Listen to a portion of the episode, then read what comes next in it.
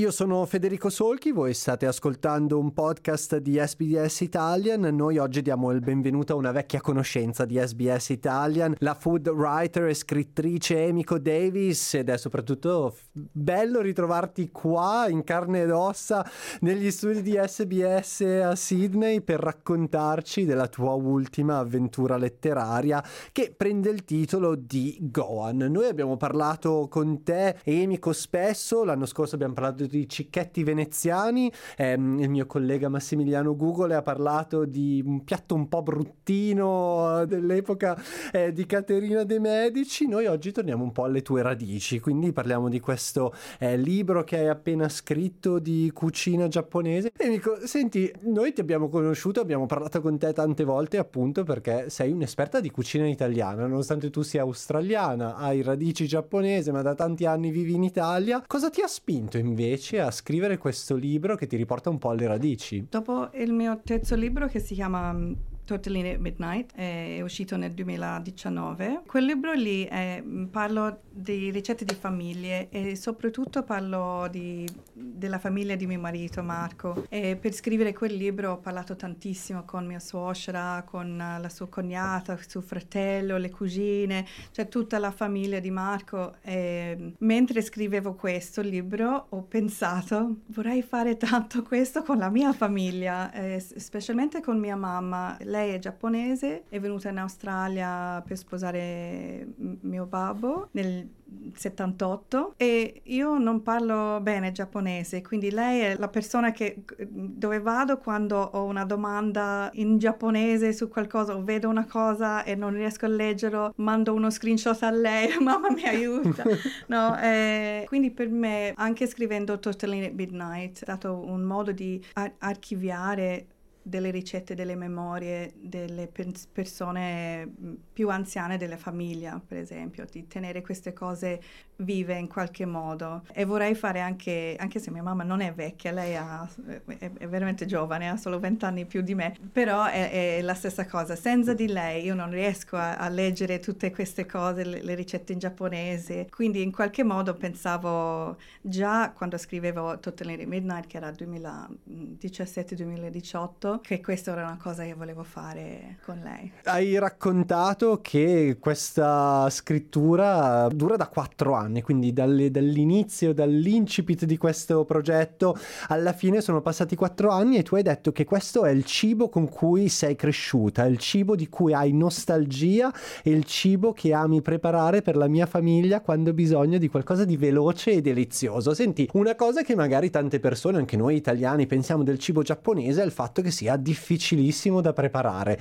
Sfataci questo mito o dici almeno se il tuo libro sfata questo mito? sì, questo è veramente un mito e secondo me è perché fuori di Giappone le persone conoscono il cibo giapponese dai ristoranti. E in Giappone quando si va al ristorante si va fuori per mangiare quella cosa lì, tipo si va a mangiare sushi, si va a un ristorante che fa solo sushi, si va a mangiare yakitori, si va in un posto che fa solo yakitori. E invece a casa si mangia la cucina casalinga che è, è molto diversa. In Italia si può mangiare la cucina casalinga ovunque, vai in una trattoria, lo mangi. In Giappone invece per mangiare questo cibo casalingo de- devi mangiare in casa di qualcuno o devi avere una, una mamma o una nonna giapponese che lo prepara per, per te. E quindi secondo me questo, mi, questo mito è, pe- è, per questo, perché l- senza una persona, senza mangiare in casa di qualcuno, eh, poche persone hanno avuto l'opportunità di, di assaggiare la cucina casalinga e, e, di vedere come è stato preparato per vedere, ah, è veramente semplice. Certo, e senti, hai parlato appunto di un piatto della tua infanzia, di un piatto dei ricordi. C'è un piatto in particolare nel tuo libro che ti riporta appunto a questo tuo periodo, magari dalla tua infanzia a Canberra, quando stavi crescendo? Ci sono, ci sono due. Uno, cioè,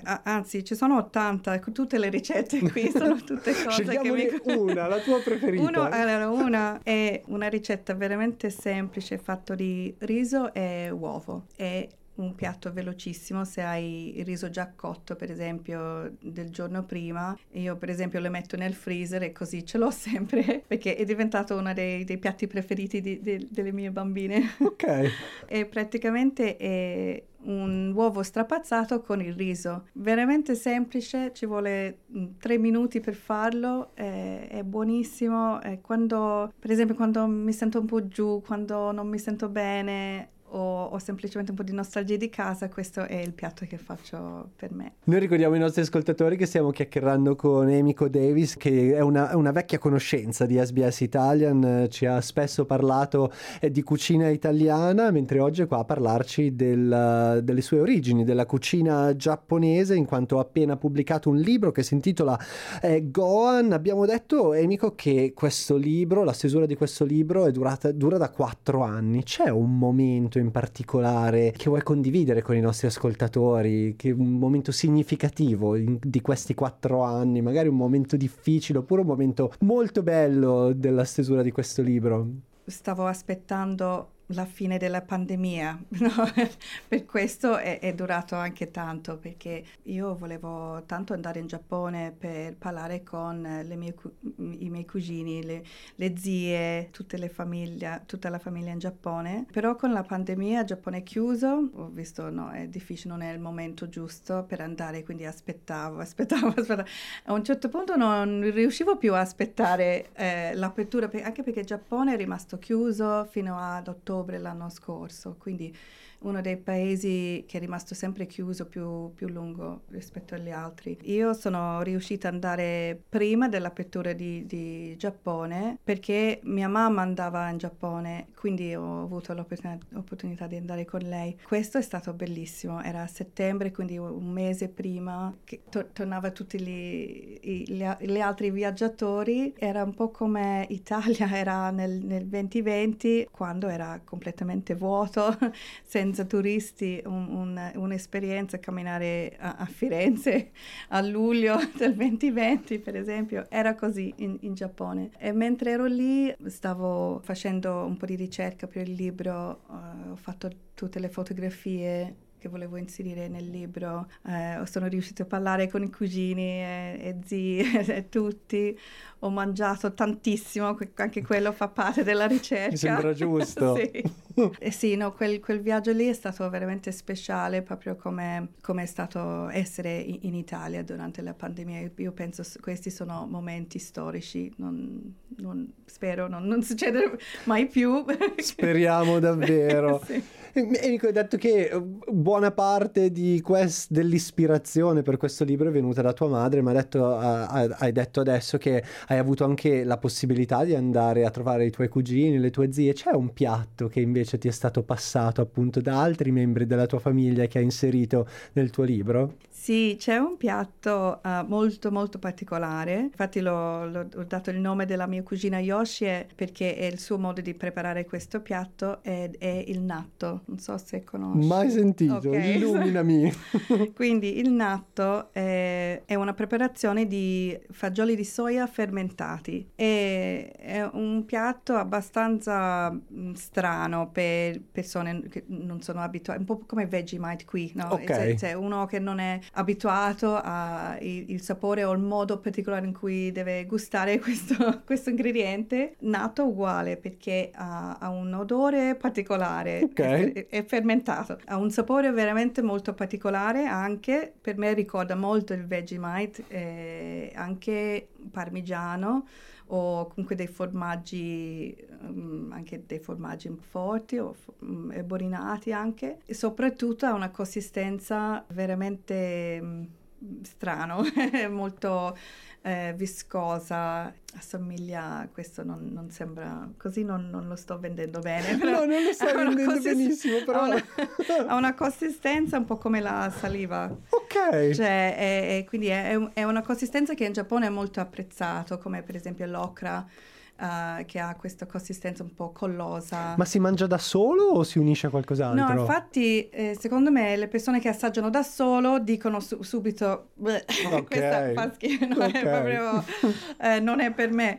Eh, invece c'è, c'è, ci sono diversi modi eh, di mangiarlo. Secondo me, imparando come gli altri lo mangiano, si, si può provare in diversi modi, trovare un modo di, di mangiarlo, perché è veramente una, una preparazione molto, molto sano, molto piena di probiotici. E proteine, quindi fa molto bene. E quindi chi, chi, vuole provarlo per la prima volta, io ho chiesto alla, alla mia amica, cioè alla mia cugina, perché lei uh, lo prepara e lo dà anche ai, ba- ai suoi bambini che l'adora, loro ma- lo mangiano con un uovo fritto sopra okay. e sopra il riso. E quindi mangiando questo uovo fritto con uh, il tuorlo non troppo cotto diventa tipo una salsa tutto intorno.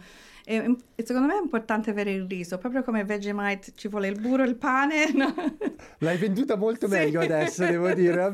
All'inizio ero un po' titubante, Su, sul finale ti sei salvata e anche io voglio sì, riprovare sì. questo. Un po, di, un po' di senape aiuta, un po' di salsa di soia anche, lo mischi. Sì. Senti, noi allora invitiamo tutti i nostri ascoltatori a prepararselo da soli e per prepararselo ovviamente consultare il tuo nuovo libro che ricordiamo si chiama Goan. Enico, grazie mille ancora per essere essere stata ospite di SBS Italia, è sempre un piacere averti con noi. Ti volevo dire certo. che eh, ho scoperto solo ieri, quindi questa notizia molto recente, eh, che verrà pubblicato anche in italiano. Ah, perfetto, sì. congratulazioni! eh, quindi eh, anche per coloro che sono in ascolto e non parlano l'inglese o non leggono l'inglese, quanto ci sarà da aspettare? Eh, questo non lo so, però spero non, non tanto. Spero. Ok, speriamo pronto, no? tra non troppo tempo di potervi anche dare la versione in italiano di Goa. Nemico, grazie mille per aver grazie. passato questo tempo con noi e in bocca al lupo per il tuo nuovo libro. Grazie, Crepi.